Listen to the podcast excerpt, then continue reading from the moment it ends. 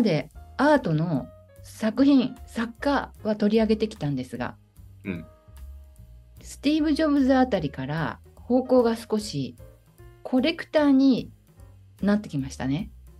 まあ、そうね、確かにね。うん。うん浮世絵をコレクションした人たちとか、うんうん浮世絵を売った人たちとか、まあ、そんな話をし始めましたし、うんえー前々回ぐらいにですね、多分この動画の、もっと前かな、うん3回ぐらい前に、アーティゾン美術館の話をしました。うん。はい。アーティゾン。はい。それで、まあ、あの杉野さんも、いやー、やっぱり日本の実業家すごいねって話をうん。して、うんそうだな、石橋財団、石橋正治郎、正治郎ですね。石橋正治郎。うん一体、なんでこんなに作品を買うことができて、おおなるほど。うん。美術館を建てちゃったのか、うんうんこの人一体どんな人なんだろうかと。これはちょっと知らずにはいられなくなりまして。うん。なるほど。うん。それでもしかしたら今回からしばらく、あの、なんだ、アートの話じゃないのかみたいな部分も出てくると思うんですけれど、私はアートって作家だけが作ってるものだとは思ってないんですよ。うん。やっぱりね、見る人がいて作られるし、買う人がいるからアーティストは生きられるし、うん。ましてや美術館ができているからみんな興味を持つんじゃないかなと。うん。うん、で一体全体日本の美術館っていうのはどんないきさつで建てられどんな人が私たちはもう興味を持たなければ知らない人々がどのようにこのアートの世界を作ってきたのかっていう話をしてみようと思います。はい。うん、これはちょっと新しい切り口なので、まあ、興味のない人もいるかもしれないけれども私は調べれば調べるほどねもう感動の渦に巻き込まれました。なるほど。うんもうねしびれるなっていう感じでねうん。アートアーティスト以上にねこの人たちのおかげでアートがもしかしたらうん。存在してるかもと思思ったぐらいです。うん。うん。うん、なので、ぜひね、あ、つまんないんじゃないかって思わずに、最後までちょっと聞いてもらいたいなと思ってます。うん。うん。うん。ま今回はだからコレクターを紹介というか、まあ、コレクターたちがなんでコレクターになったのかっていうそうです、そうです。なるほど。を紹介。は、そう。まあ、アートが好きな人はたくさんいると思うんですよ。見に行く人もたくさんいると思うんですよ。うん。だけどね、買ってみようだけじゃなくてさ、集めてみよう。美術館も作ろうって思う人はそのうちの何パーセントいるんでしょうか それができる、実現できるっていうのは相当なじ実力を持った。人であるに違いないと思うわけですよ。うん。うん、でそのエネルギーや運運命というものを持った人はどんな人間なのか。これはね、ぜひ紹介したいし、研究するに値するテーマだと思ったんですよ。うん。うん。実際ですね、アーティゾンはかつて、えー15人の日本の著名なコレクターの展覧会までやってます。うん。まあそのぐらいそこの頂点に立つっていうような思いがこのブリヂストン、まあえー現代現あのアーティゾン美術館にあるからそれができるんだと思うんですけれどうん。まずは石橋正二郎一体どんな人か、うん見ていきましょはい。うまずですねこの人は明治生まれの人です、うん1889年から1976年だからまあゴッホが亡くなるちょっと前に生まれたっていう感じですよね。うん。で、1976年まで結構長生きしてます。うん。で、えっ、と、拠点というか、もともとは福岡の生まれの人なんですよ。はい。もう久留米っていうのはね、やっぱりね、相当ね、この九州ってやっぱりすごい、こう、逸材が生まれる土地というかね、うん。なんていうかさ、地方でさ、一番恥のようだけどさ、そもそもがさ、戸様大名っていうのは危険だからさ、ね、江戸幕府から一番遠いところにい行かされたわけだから、うん。そういう殿様がいる土地っていうのはさ、やっぱりものすごくね、本当のところは実力がある土地なんですよ。うん。うん。なので、やっぱりそう、福岡とか、まあ、九州は、あそういうのあるなと思うんですが。しかしね、やはりね、この人はね、この後にね、紹介するもう一つの、もっと大コレクターが日本にいたっていう話をするんですが、うん。うん、その人の次に出てきたナンバー2なんですよ、実は。うん。アアートコレクターの。ナンバー2です、実はね。うん。しかしね、ナンバー2なんだけど、どこかで逆転します。うん。そういう話ができるのと、なぜそこで逆転できたかっていうのはね、こやっぱりここにあるなっていうのをちょっとね、また話ができるんですが、はい。はい、この人はね、もともとはね、じ実家はね、仕立て屋さんでした。うん。うん。でね、その中でね、足袋を作ってたんですよ。でも足袋だけじゃなくて、最初はいろんなものを仕立ててたんですよ。洋服着物とか、身の回りのもの。だけど、17歳の時に、この人が継いでお兄さんがいたんですけども、お兄さんを差し置いちゃいけないって親に言われたから、いつも、もうどこまでも兄がいるまではね、ナンバー2で頑張りました、この人。もうね、常にこの人にね、イメージの中にナンバー2ってあるなって、そのナンバー2の実力者っていうね、そういう存在感のある人です。うん。で、この、あの、旅屋に、あたあの旅のね、旅専門店にしようっていうアイデアも、この石橋正次郎です。お兄さんじゃなくて。うん。そして、この後に、旅だけじゃなくて、直旅を作ろうっていうアイデアも、この石橋正次郎です。うん。そこから、この石橋正次郎の運命がガラッと変わっていきますので、ちょっとこう、その物語を少しこう、順番にこう、話していこうと思うんですが、これがあの、島屋っていううん。石橋正次郎の実家です。うん。こんなお店でした。島屋。まあ、17歳で商業高校を卒業して、商業学校。1906年のことでした。で、兄は重太郎と言います。で、えー父の徳次郎から兄が引き継いで、まあ、兄弟に仲良くやりなさいねって。で、本当にそれを守最後まで守ります。正次郎。うん。そして、この島屋は、最初は到底89人のね、まあ、その地域では割とこう羽振りのいいうんあのお店でしたけれども、このね、資産最初9000円だったんですが、うんとにかく一生かけて、これを全国的に展開したいという強いなんていうか夢を持ってうん。いました。うんまあそこもすごい、この大きな夢がどうしてそんなことを、そういう、あの、こんなあのね、福岡のね、こんなって言っちゃあれだけど、久留米のうんこういう地方のこのひ子供にそういう気持ちが宿ったのか、まあ、その辺はちょっとそこまでは分からなかったんですけれど、うん。うん。このね、次々とね、この石橋正次郎はアイデアを出して、この家をね、大きくしていきます。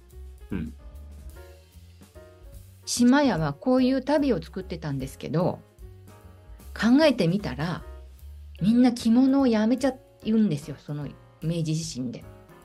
ああ、当時はね。うん。当時はね。まあ庶民はまだ着物着てる人もいたけども翔士郎はいち早くこのままじゃいけないと思ってるわけですよ。うん。足袋は今は売れてる足袋っていうのはさもう消耗品だから傷めばすぐ売れるから結構こう売れるんですよ。でもこのこの規模の売れ方では納得いかないと。ましてやこれから着物着なくなったらこれの仕事はなくなるっていうふうに考えてました。そこでまあそしてですね職人たちもねこれをた仕立てるのに大変なまあ労働であまりや賃料ももらってなくてまあなんか奴隷のように働かされているのを見ていたわけですよ子供の時に。でこれもや良くないなと。こんな悪条件の労働労働っていうのはこれからは通用しないって考えてるわけなんです。うんそれでこのちょうどですねお兄さんの重太郎が戦争第一次世界大戦の時にね志願兵として軍隊に行っちゃうんですよ。うんでこれはね結構ね翔士郎にとってねチャンス大チャンスが来るわけですよ。うん自分の好きなようにやっていいって言われてお店をいろいろ試し始めるんですよ。うん。うん、それでその時に旅専専門業になったりそれから職人に勤務時間っていうのをしっかりとこのあ考えさせてうん休日を作ったりうもう何時になったらもう仕事はしないとかねそういうねちゃんとこのタイムスケジュールみたいなのちゃんとこう決めるんですよ。うん。そうするとさ、休みの日とこのさ、働く日ってちゃんとこうさ、考えて、労働者がさ、へたらないっていうか、うん。こう、えリズムよくこう働いてくれるわけですよ。うん。うん。うん。そうするとね、生産量が増したんですよ。今までのこの生産よりも、どんどん旅が作れるってことが分かってって、そうするとこう売り上げも良くなっていく。うんもっとこう売り上げ良くするためにもっと生産量を増やせるにはどうしたらいいかって考えたところにここに石油発動機っていうものが紹介されるようになるんですよ。うん。石油でねの動力でそのミシンが動ける動力ミシンっていうのを導入できるようになるわけです。うん。これ大変なことなんです。ミシンっていうのはさ、イギリスでさ、この産業革命の時に、もう労働者をさ、その、こう排斥するのかって言ってさ、もうものすごいこう、あなんていうの、みんな反対運動が起きて、うん。ところが、石橋正次郎は、これはぜひ取り入れるべきだと考えます。うん。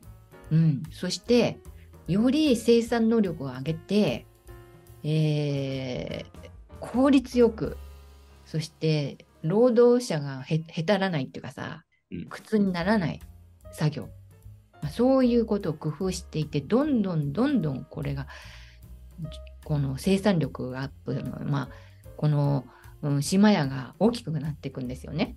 うん。うん。で、父がね、その翔士郎が二十歳の時にこの世を去ります。52歳だ。ずいぶん早くにね。うん。まあ、当時としてはそんなもんなんじゃない？もまあっと早いぐらいだと思うけど。うん。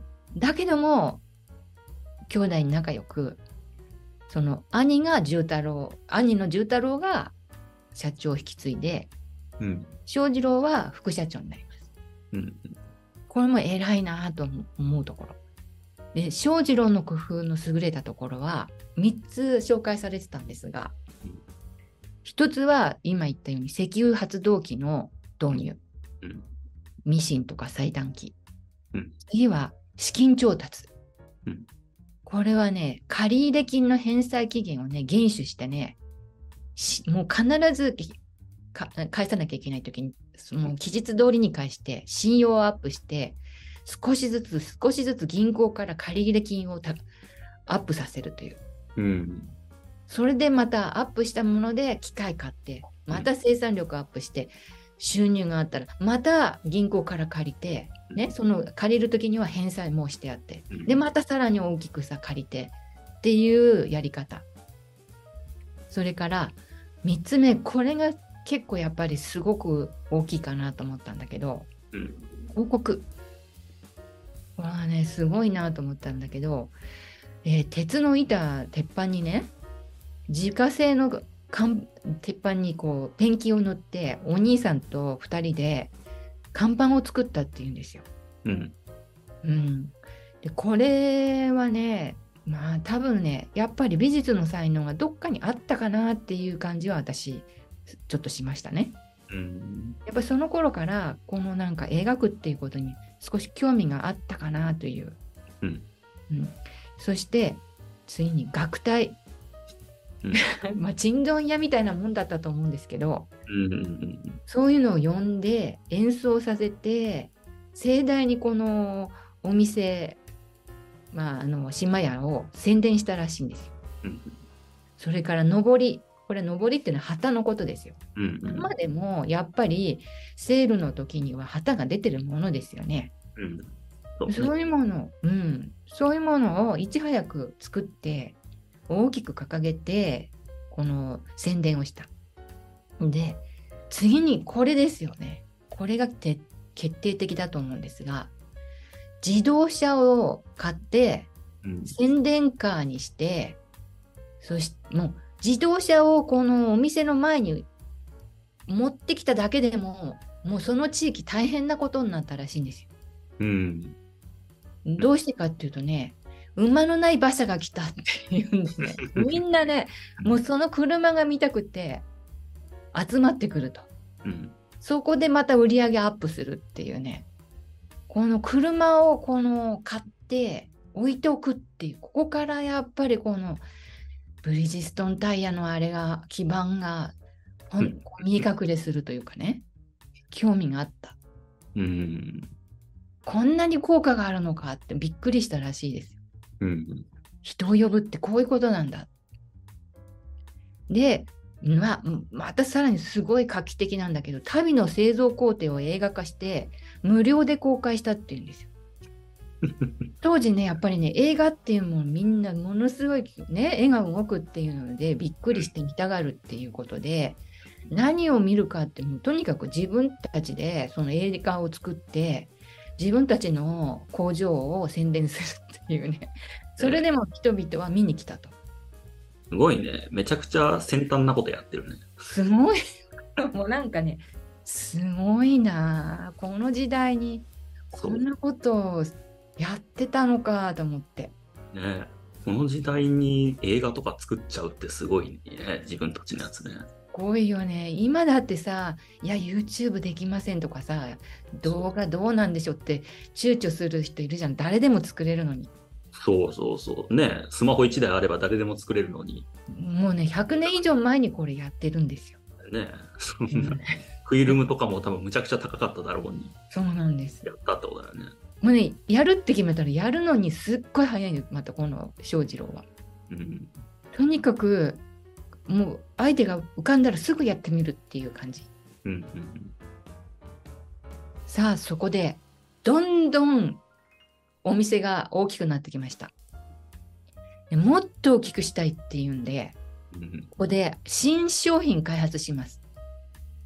それが1914年に20銭均一朝日旅っていうのを作るんです。そういう商品。はいこの朝日旅っていうのはなんかね、この朝日が出てるこうデザインで、それマークを作って目立たせて、うんで、当時ね、この20銭なんかで旅買えなかったんだって。ああ、そうなんだ。30銭ぐらいしたらしいんですよ。うんだけど、工場に機械化させてさ、うんうんバンバン生産力アップしてるもんだから、その安くしてもさ、どんどん売れればさ、元が取れるわけなんですよ。うんで、そういうのでね、ガンガン売りました。なぜこの朝日旅が売れたかというと、もうね、当時ですね、職人は、あの、なんていうのかな、旅履いて作業やってやってるんですよ、うん日本人は。靴履いてないんですよ。うんうん。まあ、あの、わらじなんだけど、足を怪我するといけないから、足袋履いて、わらじ履いてって感じなんですよ。うんうんそうするとね、九州はね、ちょうどね、このね、製鉄会社、造船所、もうね、そういうものがバンバン立って、職人、労働者がいっぱい働き始める。うんみんなこの朝日旅を買ってくれる。それも、そういうさ、労働条件の悪いとこで履くもんだから、どんどん安いもんだから、どんどん履き替えてくれる。うん買ってくれる。うん悪くなったら買う、悪くなったら買うってやってくれるわけですよ。そこでね、もうこの1914年はね、世界、第一次世界大戦が勃発したもんだから、ますます忙しくなって日本は、うん造船業で。その戦争に使うさ、船作んなきゃいけないから、船作るには大量のさ、労働者が必要でしょ。その人たちみんなこの朝日旅履いてくれるわけですよ。すごい商売になっちゃったわけですよ、島屋。まあ戦戦争需要ってやつだね。そうなんです。うんそれで、ここで日本旅株式会社を設立します。はい。株式にしました、1918年。うんうんしかしね、やっぱりね、戦争中なんでね、まあいろいろ不安はありますよ。うん特にね、まあこれから翔士郎の奮闘が、大奮闘が始まるわけですが、決してね、安定してさ、常にさ生産できて売れるとは限らないだろうって、ちゃんと計算してます。うんまずね、その、は強行にそう、はあの、世界恐慌うん来ます、昭和2年。はい1927年ですよ、あれ。それから1923年には、あの、関東大震災が起きますから。うんうんいろんなことがここからね、起きるわけですよ。それで、えー倒産、没落するその会社も出てくるし、うんまあその、日本旅、旅社も取引先の倒産が、取引先が倒産したら自分とこ大丈夫でもさ、うんうんうん取引先が倒産したらさ、まあ欠損が出てくるわけですよ。うんまあ、15万円、当時のお金で15万円、今だったらいくらなのかちょっとわかんないんですけど、まあうん千万っていうところじゃない？そうですよ。でね、この翔士郎が事前にそれでね、まあ、こう潮時、こういうことをすることの潮時も予知していて、原料仕入れ先の大阪のタフ商店っていうところがあって、うん。そこのじょちょっとこう小耳に挟んだ助言に基づいて、1918年のうちにね、原材料、旅の、うん。を全部ね売り払う。要するにこれから売れなくなるぞっていうさ、買ってくれるさ、お店がみんな、この強行とかさ、その没落で、暴落で物価物価の、うんその倒産が相次ぐと買わなくなるっていうのを予感して、一旦この工場をストップさせるために、もうこの材料ね、仕入れ先のもうね、売り払っちゃいます。うんこれすごい、すごいことだなと思ったんですが。で、この売れ行き不振の中で、それでもね、100万足の製品を在庫を抱えていたんです。うん。で、この時の生産状況は、1919年には406万足を頂点として、1920年には300万足に激減です。これでね、100万足のね、激減って結構やっぱりね、痛かったらしいんですよね。それね、この苦境はね、新製品の分野に進出することで打開しようとね、翔士郎は考えます。で、その、まあ、第一次世界大戦の中、日本は輸出超過で膨大な外貨を獲得していて、うん経済は発展して、まあ、国民も向上し生活が向上したんだけれどもしかし相変わらずみんなわらじ。うんうん。これのまんまではいかんなと思ってるわけですよ。で、これまんまではいかないだろうとも思ってる。うんどっかで靴になっちゃうだろうって。うんうん。その靴になるとき自分は旅からどういうふうにさ変身したらいいか考える。うんそこでこういうアイデアが出るんですよ。すごいんですよ。ゴムのゴム底の旅を作ろうって考えるんです。うん。みんな靴って新しいけどまだ履き慣れてないからやっぱりさこの二股に分かれてる靴がいいだろうってうん。その方が力が出るわけですよこの職人とか労働者っていうのは。うん。うん。うん、だからそういう靴を作っちゃえっていうことでこのゴム底旅っていうのをね開発します。うんところがねまあ作ってたとこはちょっとあったんですよ。この岡山の方でそんなもの。とかねこのゴムとね布とのね相性が悪くてねすぐに剥がれて取れちゃうっていうね問題を抱えてたわけ。うん。うん。ここにね、注目するんですよ。自分たちは、そこの取れない、ゴム底が取れない旅を作れないもんだろうかと。これさえ作れば、絶対これが売れるとうん確信するわけ。そこでね、ゴムのね、研究します、ゴム。うんゴムって一体何で、どういうふうに加工したら強くなるのかとかさ。うん。でゴムの研究所に、この大阪の工業試験所にね、うん田中さんっていう人訪ねてね、その、行くんですよ。この1922年。はでね、その、兄はね、一方でね、三越でね、アメリカ製のテニス靴を買って持ってくるんですよ。で、庄次郎、こういうのがあるぞと。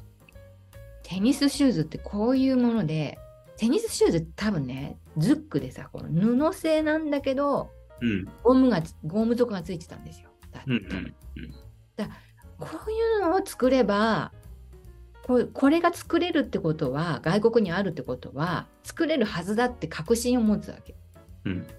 うん、でこれをヒントに得てそのゴムの専門家の助言を得てそこでゴムのりが大事だってことが分かるゴムのり。うんうん、要するに布とゴム底をくっつけるのりも普通ののりじゃダメなの。やっぱゴムののりにすればいいんだっていうことに気がついて。うん。うん。そこまで気がついて、もう8月にはそれを生産します。すごいね。6月にせ 訪ねていって、8月にもう作ってんだ。もう8月作っちゃう。すごいんだよ、このスピードが。あ これね、常にそうなんです、庄次郎。この後もそうなんですけど。それでね、試作品をね、もう早速ね、み三井三井系炭鉱の1000人余りに実験としてこうね、使ってもらったところね、ものすごくこれはいいと、能率が上がるとお墨付きをいただきます。うんすごいよね。この行動をさ、登ったり上がったりさ、ね、登ったり下がったりするときにさ、滑らない。うん。力が入る。だから、もうトトトトってこうかけていけると。み悪い道も。だから、これはね、仕事がしやすいって、売れに売れていくわけですよ。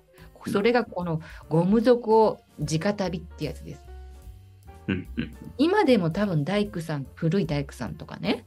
そうね。履いてるね。う。うんん。うちのおじいちゃんも昔履いてたよ。あ、履いてた。畑仕事とかやってる時に。ああ、そうですね。畑仕事する人も使ってますよね。やっぱりこう力が入るんだと思うんですよ。この2つに分かれるって。だし、多分足、指使えるからだろうね。足の指の力。うん踏ね。ん張りが効くもんね。そうそうそうそう。うん。これがすまた輪をかけて大震災の時に大活躍するわけですよ。この直旅が復興の時に。うん。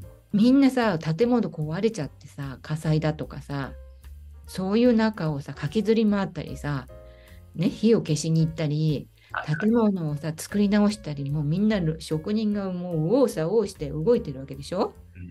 そこにねもうこのゴム底の直旅じゃなきゃダメだって言うんでどんどんこれが売れてもうねおこの復興の復興にね大変な功績を上げたことになっちゃったわけですよ。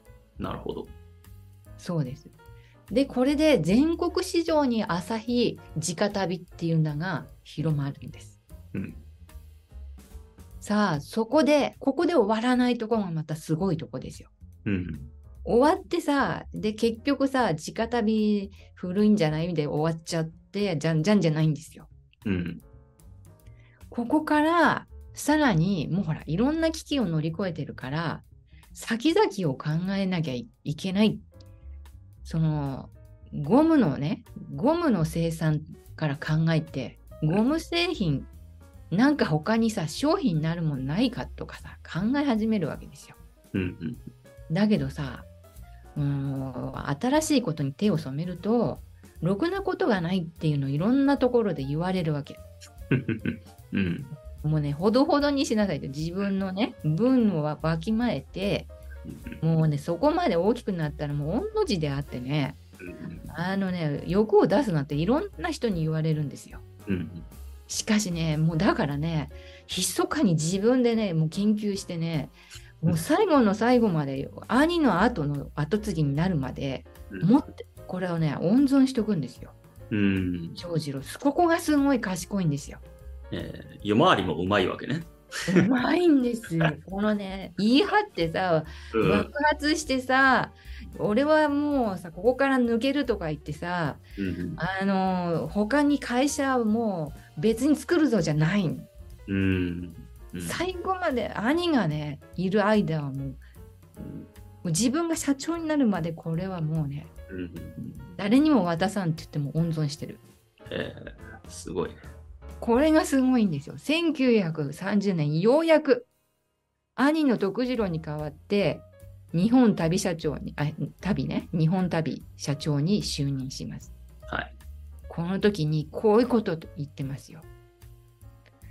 もうね、今日、日本の自動車産業で、タイヤの製造をね、どこからタイヤを輸入しているかっていうと、もう海外からさ、まあ、特にアメリカのアクロンとかさ、うん。ね、もう海外からね、買わせてもらって、うん。輸入させてもらって、作ってるに過ぎなくて、うんこんなことじゃね、国が良くならないと。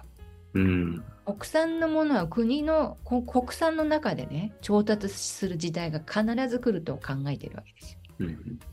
うん。それが、くこの日本を良くすることであり、日本の企業を良くするだけでなく、国民の生活を向上させ、国を富ませるというふうに信念を持ってます。うん。私は一家一一会社の問題ではなく全く国家のため大いに働く考えで将来ますます社会に奉仕せんとする理想を持つものでありますとうん。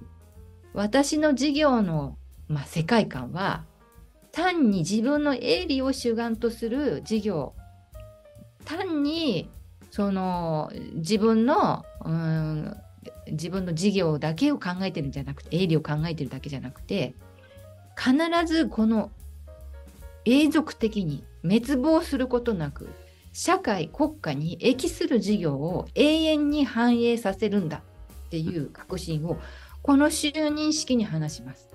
うん。ここもすごいんですよ。うん。永続的に反映する。はここで止まるんじゃなくて反映しますって宣言したんです。うん。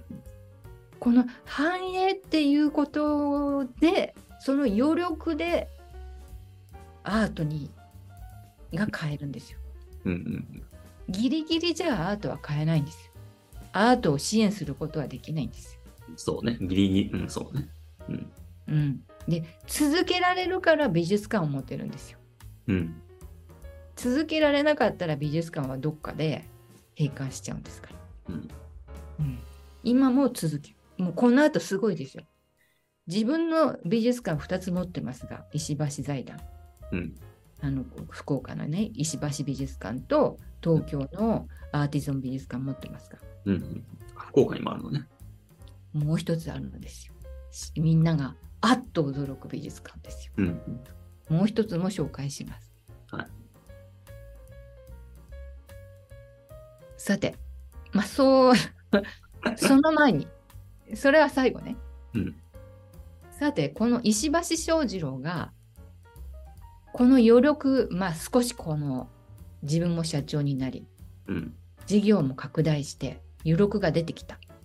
はい。その時にね、普通だったらさ、まあ、さっきの宣言があるから、そうはならないっていうふうにみんな思ったと思うんだけど、うん普通は自分の家族とか自分がいい思いをしたいっていう方に使っちゃうんですよ。うんうん。うん。まあ、せいぜい会社が良くなるぐらい。うんうん。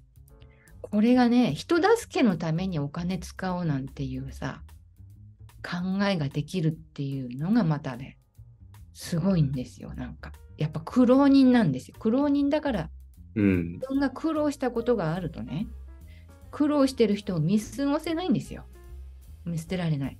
うん。そこへやってきたのが、翔士郎が小学校の時代にお世話になった図画の教師だった、まあ、洋画家の坂本半次郎この人と再会したことからうん。物語が始まります。うん。この人はどんな人かっていうとこんなねにこやかなおじいちゃんなんですけどうん。はい。なんかこのね半次郎は二十歳の頃にねその図画工作のね小学校の先生でねあのまあなんか二十歳ですよ二十歳でね代用教員となってその久留米のね小学校で教えた、その時にねお世話になったんですよたまたまうん。翔士郎は。でねこのねまた半次郎もまたねいい人なんですよ。めっちゃうん。めっちゃいい人だからさもうあ先生っていう感じでさもうさこの庄司郎はさもう坂本先生大好きだしさうん。坂本先生がさある一言を言ったらねぜひねお力になりたいと言います。これはなぜかうん。坂本半次郎はね同郷でよど同い年のうん。あの画家青木茂っていう人がいてねうん。もうライバルだったんですよ実際は。うん。うん。ところがねまあ坂本半次郎はこう東京にね勉強に行けなかったの。お兄さんがねいたからねうん。次男でねそそこまでね手が回らなかったの家はそこまで余裕がなくて。うん。でねあ青木茂はねもうみんなのスタートしてね東京美術学校に入学してね大画家になってるわけなんですよ。うん。うん。だからさどっかにさ半次郎はさ羨ましいなと思っていたにもかかわらずうん。このね青木茂もまたねなんていうかねいい人でね故郷に帰ってきてねこの坂本やねその友達連れてねこのスケッチロスケッチしに行こうって誘ってねみんなでスケッチしたりしてるんですよ。うん。いい友達なんですよなんか 羨ましいんだけど羨ましすぎるいい友達っているじゃん。そうね。う。うんん、そしてこともあろうにねそんないい人がね名作を残したんだけどもうん。27歳で若くしてね28歳でうん。亡くなっちゃうんですよなるほど。この青木茂がなくなっちゃう。青木茂が。うん。その時にやってくるんですよ塩次郎さんって。うん。ね？あこれじゃない。このね青木を中心このね青木のね名作代表作をねうん。このこのまんまだとね散逸してしまうとうん。まあ、なんとちりとなって残んなくなっちゃうとね。なくなっちゃうと。うん。これなんとかね作品を集めて美術館を作ってもらえませんかってあなたちょうど羽振りが良くてね。うん。かもう事業がうまくいってるから。あなたしかうん。もう頼める人がいないと。うん。私はねもうね太鼓判を押すから。この青木茂はね後世に残るねうん。すごいね作品を残しているからこれをねぜひ買ってくださいと。うん。そしてねこれをね10点ほど買うんですよ10年かけて。いやーそれでねまあ坂本半次郎はこういう作品なんですよ。うん。もちろんね坂本の作品なんかも買ってね坂本くんね青木茂はね東京にね美術学校に勉強してね活動まあ作家作品残したけどうん。君はもうねもう東京なんて言ってないでねフランスに行きなさいって言ってねうん。お金出してねフランスにねと突出させてうん。書かせるんですよえすごいんですよもうこの時代のねコレクターこれから紹介しますけどねえうん。みんなねすごいんですよ 涙涙が出てくるほど感動する話ばかりなんですよそうだね。いい話だね。うん。もうね、それでね、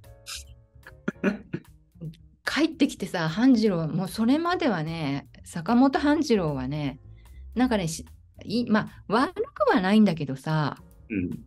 うーん、なんていうのかな、あの、こう、どっかになかったかな、あれ、どっか消えちゃったかな、坂本半次郎の作品。あ、ああるかな。あね、悪くはないんだけどさ、うん。よりこの色の鮮やかなね、この作風を自分で開眼してね、帰ってくるんですよ。フランス行って帰ってくるわけねフ。ランス帰ってくる。こうこういううんまあ、とにかくね、あこもうね、やっぱりね、よかったなってね、きっとね、石橋正次郎も思ったしね、うん坂本もね、素晴らしい人がこの同じ久留米のね、同郷でね、こんなか作品をね、理解して買ってくれたり、応援してくださる人がうんいるっていうのもね、やっぱりね、すごいね、こういうおじいさんになるわけですよ、やっぱり恵まれた。うんまあね、たまたまだろうけどね。まあ、そういう写真が残ってるわけなんだけど。うん。はい。まあそういうんでね、これはアーティスアーティストにこれ残ってますよ、この2つ。そして、なんと、この青木茂のアーティゾンが持っている作品、これから紹介しますが、うんまあびっくりしましたけれど、和田摘みの色この宮という作品。これは石橋財団がびこの福岡の方に所蔵している作品です。うんうんこれはもう国宝です。え国宝になりました。ーすごいね。そうなんです。えこれね、1907年の作品で、ーうん。青木茂は溶接の画家なので、そんなにたくさんね、作品は残っていないんですが、そうだねね。27でだって亡くなったらね、それいっぱい書けない。もうね、最高峰のやっぱり坂本半次郎は分かっていて、うん。千葉正次郎に買うように進めて、うん国宝を持つことができてるわけですよ。1点だけじゃありません。うん。これも国宝です。これは海の幸といってね、おそらくね、美術の教科書は必ず出てくる作品です。えー青木茂のものすごい、これね、サイズがね、どこにも載ってなかったんですけど、すごい大きい作品です、これ。うん。で、これも国宝重要文化財で石橋が財団が持っています。はい。この青木茂の国宝の作品はこの2点だけです。うん。しかし2点ともアーティゾンというか、まあ、石橋財団が持ってます。うんうんうん。この和田摘みの色子の宮はね、夏目漱石さえも、それからという小説の中で、ちらっとこう、青木っていう人がいてね、うん。海の底に立っている女の人を描いたんだけど、あれだけは良い気持ちにできていると思ったよっていうところが出てくるんですよ、小説。うん。これ、そのまんま出てくるんですよ、この作品になると。うん。まあ、当時から話題になって、うん。うん、この、まあ、このね、えー坂本半次郎のと青木茂の友情と坂本半次郎と石橋正次郎のこの師弟関係というかねうん。この同郷のこのねトライアングルというかね でこの人間関係うん。ここにもなんかドラマがあるというかそうだね。まあでも、青木茂がいいやつでよかったよね。本当に。青木茂こういう人ですよ。ああ、まあ当時の人たちはまあこういう批判した感じだよね。そうやっぱりね溶接のなんかなんかこう儚い感じあるよねこの写真にね。まあ、夏目漱石感が出てるよね。そうだね。当時の人は大体こんなんだけどね。うーん、なんていうかね、このね、まあ、日本美術史に残る作品を次々と生み出したが、名声を得ることなく、放浪の末に胸をや患い、28歳で創世した。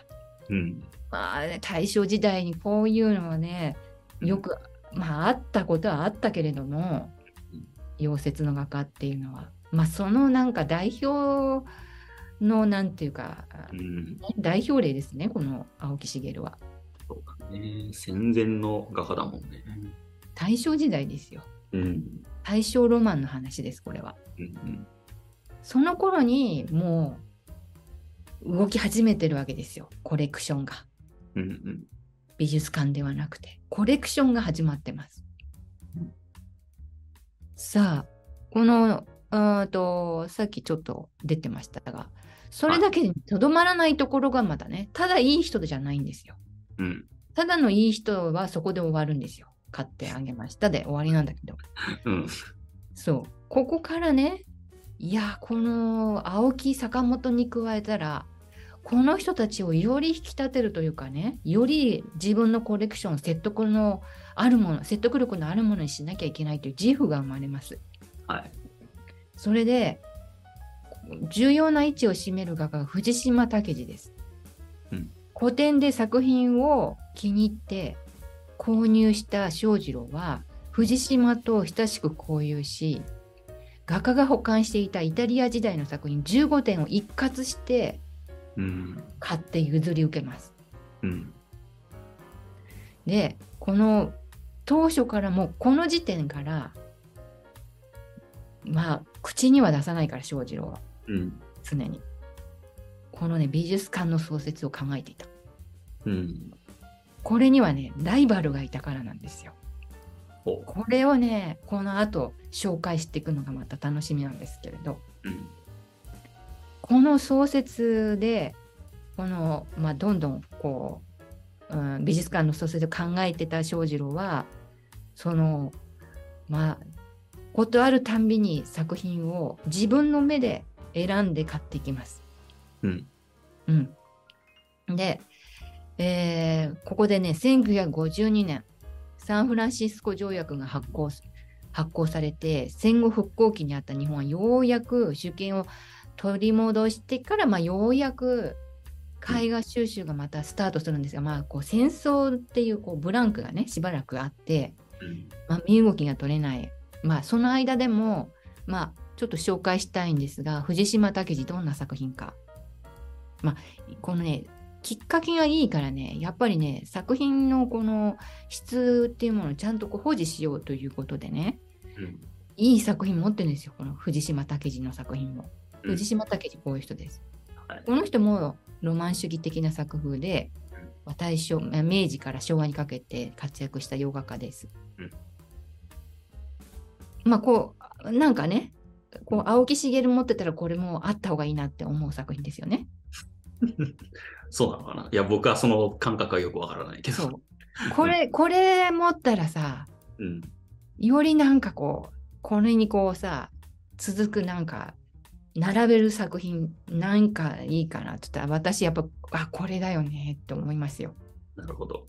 うんこれ、が天平の面影という作品でうん。野菜なんだけども日本画のさ雰囲気というか日本独特の日本人のさ天平時代の人をこう,、うん。こう彷彿させる女性が立っていてうん。まあこのロマン派だからそのいドイツもそうだしもうフランスもこの時代はみんなロマン派時代だから、うんこの空想というかこう歴史上の人物とかさあ空想上のさ歴史神話のこの主題とかさそういうものがテーマで、うんえーあるべきだって考えてこういうものができていますから。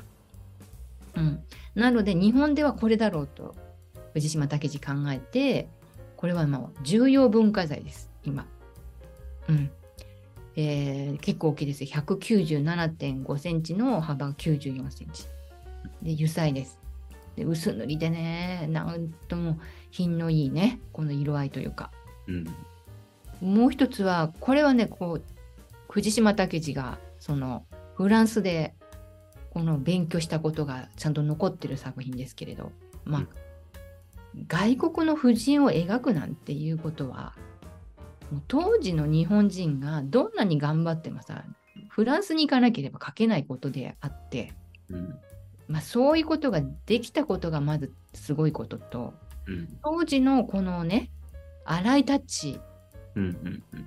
こういうものをさ、油彩画のね、なんていうかさ、おこの、ややもすれば王道はさ、この、きめが細かいさ、なんか緻密な作品っていうふうに考えてしまいがちなところを、この印象派が始まる前のさ、この、ちょっとこう、なんていうのかな、タッチの荒いゴッホとかさ、ああいう時代の空気感もちょっとこう取り入れながら、しかしこうオーソドックスなこの古典的なさ形の崩れないねあのこうちゃんとフォーフォームをさしっかりとったそういうこの技法っていうかで色分割っていうかね色の対比でね立体感を出すっていうこともしてるんですよ。ここに青があって赤があってうん。これによってこのさ光は黒でこう塗ってしまいがちなのがこの反射光白のこのブラウスの反射光が